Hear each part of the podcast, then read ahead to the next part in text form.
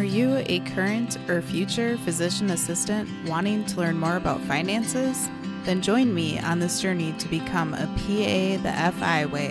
Hi, my name is Kat, and I'm a practicing certified physician assistant who will be your host.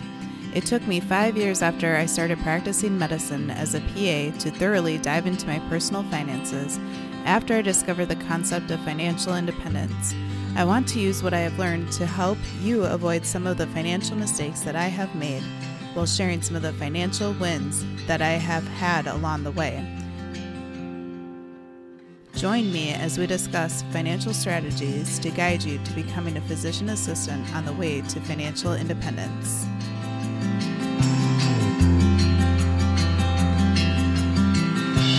Hey there, and welcome back to the PA the FI Way podcast. I'm your host, Kat, and I want to thank you so much for joining me on the show today to take a listen so you can better pursue financial independence as a current or future PA. Although this podcast is clearly targeted towards PAs, I really think that the topic today is applicable to so many people in so many different types of professions. So if the concepts hit home for you, please consider sharing this episode. Before we dive into the discussion for the podcast today, if you are newer to the concept of financial independence or basic financial literacy in general, if it seems overwhelming to try to figure out how in the world to start getting your finances in order, I would like to point you over to a resource that I have on my website at pathefiway.com. And if you go over there, at the top, there under the Learn tab, there is an hour-long workshop that talks about the 15 common financial pitfalls that most PAs make and what to do instead to help set yourself up for financial success, as well as setting your family up for the future. So this is a video training where I take you through these things so you can start on your journey to financial independence and start learning more about personal finances in general. And I wanted to make this super affordable for you, so it's a very easy to digest training as well as won't break the bank. So I will also include a link to this in the show notes, so make sure you go check it out to see if it's something that you're interested in. I hope that you enjoyed the episode from last week where some lessons about lifestyle design were discussed and woven into an update about a recent trip that I had gone on with my family. And I think the topic of this episode today really correlates well with the topic of lifestyle design. So as a brief reminder, lifestyle design is making different choices in your life to try to help align your life with the things that you value and how you want to spend your time overall. So on today's show, I wanted to touch on the topic of something called learned helplessness. And there's also a flip side to that called learned optimism. And I first heard Jimmy Turner, who is a physician that goes by the physician philosopher, talk about this study over on the Earn and Invest podcast with Jordan Grumet, who's also a physician who sometimes goes by Doc G. I really like what both of these physicians talk about because they can talk about burnout and financial independence as well, which are certainly a couple of my favorite topics to talk about. So definitely go check out their work if you haven't done so already. So back in the 1960s and 1970s, a psychologist named Martin Seligman used dogs in some of his experiments. And in this experiment that I want to share with you, there were 3 different groups of dogs, and there were 2 parts to the experiment. So in the first part, the first group of the dogs was the control group. And with this group, he put them in a box and just released them from the box. The second group of dogs would receive electrical shocks, and there was something that they could push on where if they pushed on it, whether it was a lever or panel or button of some sort, whenever they pushed on it, the electric shock stopped.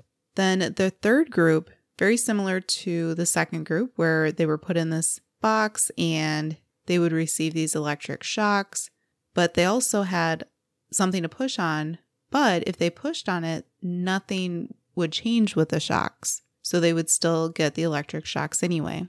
So for all of you dog lovers out there, I promise that this seemingly sad story and experiment does provide some insight. So bear with me. So in part 2, the dogs were put in a box again, and there was a divider that was very low, so the dogs could easily jump over it if they wanted to.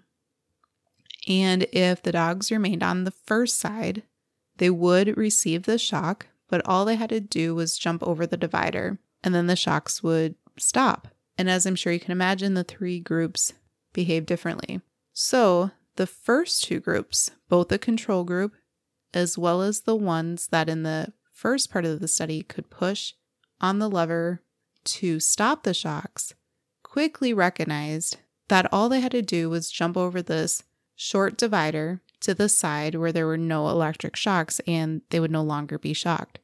However, the 3rd group, in the first part of the experiment, if you recall, they learned that there was nothing that they could do to prevent the shocks from happening to them. So they were essentially helpless.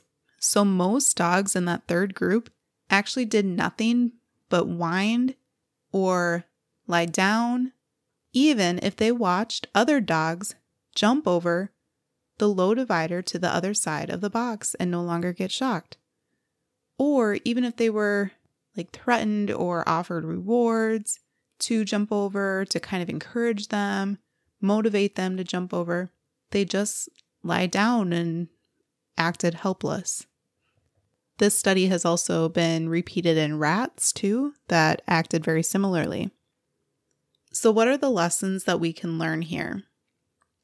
This concept, this overall lesson, is called learned helplessness. And it provides an explanation for ways that some humans can act in certain situations that other humans don't always understand. So unfortunately, one of the common areas that people may demonstrate learned helplessness could be in an abusive relationship of some sort, where people from the outside can be observing this and recognize and understand that this is not a good relationship, but then not understand why the person involved in the relationship who is being abused doesn't try to leave the situation or try to make changes. And certainly we're not going to dive into all of those nuances or layers or anything like that, because most of those situations are understandably very tricky and we never know the whole story as well. But that is one example of how learned helplessness manifests itself in extreme cases in people's lives.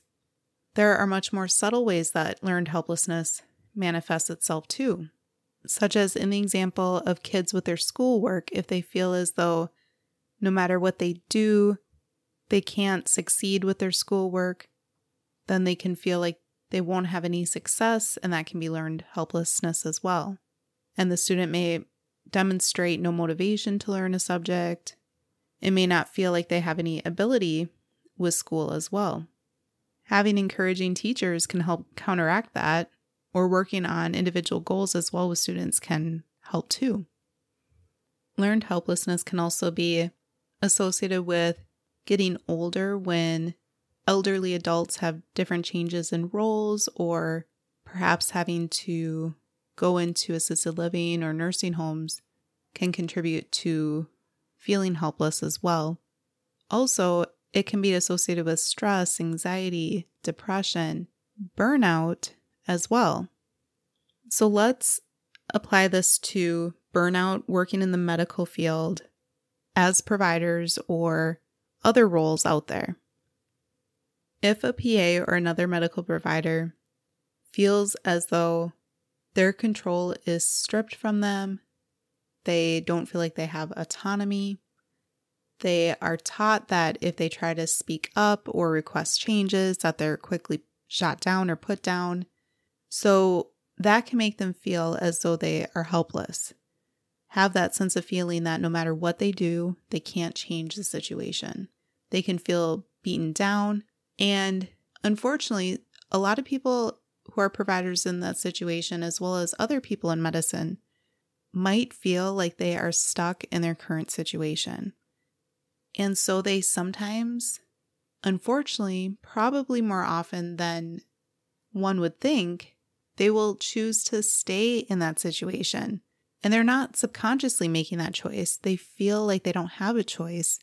And so they stay in that current situation instead of getting a new job. Growing up, and especially as a new PA, it would always just puzzle me and boggle my mind when people would talk about how they really hate their job, or it's causing so much stress or so much anxiety, making them feel down and depressed, but yet they feel stuck in the job and wouldn't make changes to switch jobs or to try to change their current role.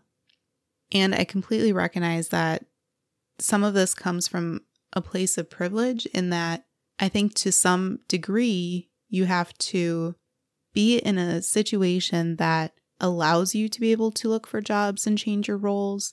Perhaps if you are in a very dire situation financially, or have a spouse who's really sick and can't contribute financially, or recently injured, or something like that, maybe you are truthfully, at least for the time being, stuck in that role.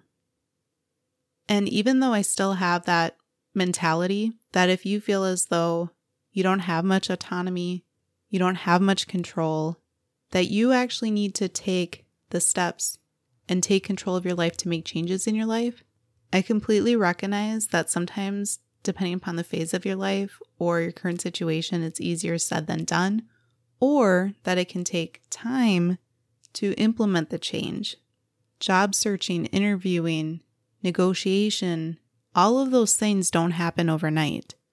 But I really encourage you to understand and recognize that you very likely have more options than what you feel like you do, and you can help yourself. Sometimes therapy can be helpful for some people to try to explore the feelings of helplessness and replace harmful beliefs with healthy beliefs. And then also, the flip side of learned helplessness is learned optimism. And it's interesting because there's actually research that suggests that cancer patients, heart disease patients who are more optimistic than their counterparts do better with their treatment. People who are more optimistic can perform better, do better at their jobs, and can handle stress better for a lot of people. Studies suggest that optimism can be learned and taught versus having this innate personality trait. People who are more pessimistic will feel as though if something bad happens, that it has something to do with themselves and internalize their feeling, whereas optimists will externalize the feeling, understanding that they aren't to blame and that next time the situation will be better.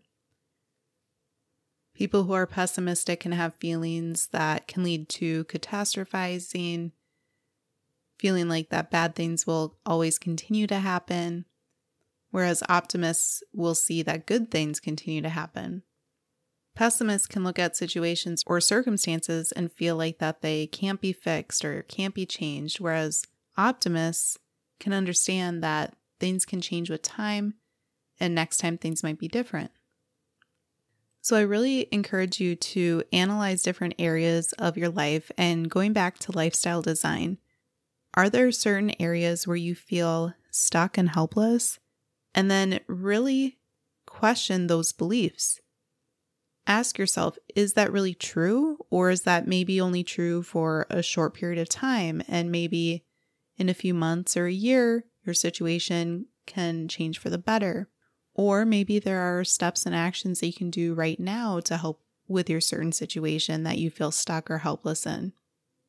If you have listened to several of the podcast episodes of the PA the FI Way podcast, you have probably heard and seen the links between financial literacy, burnout, stress, feeling stuck.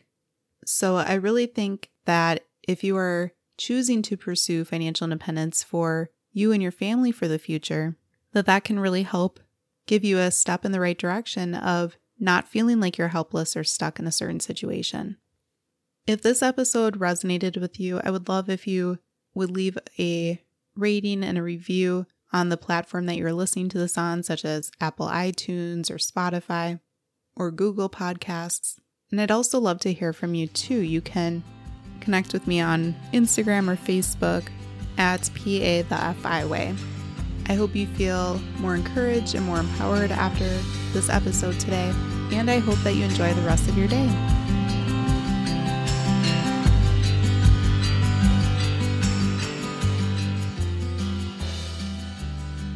Thank you for tuning in, and I hope that you decide to continue to join me along this journey of becoming a PA the FI way.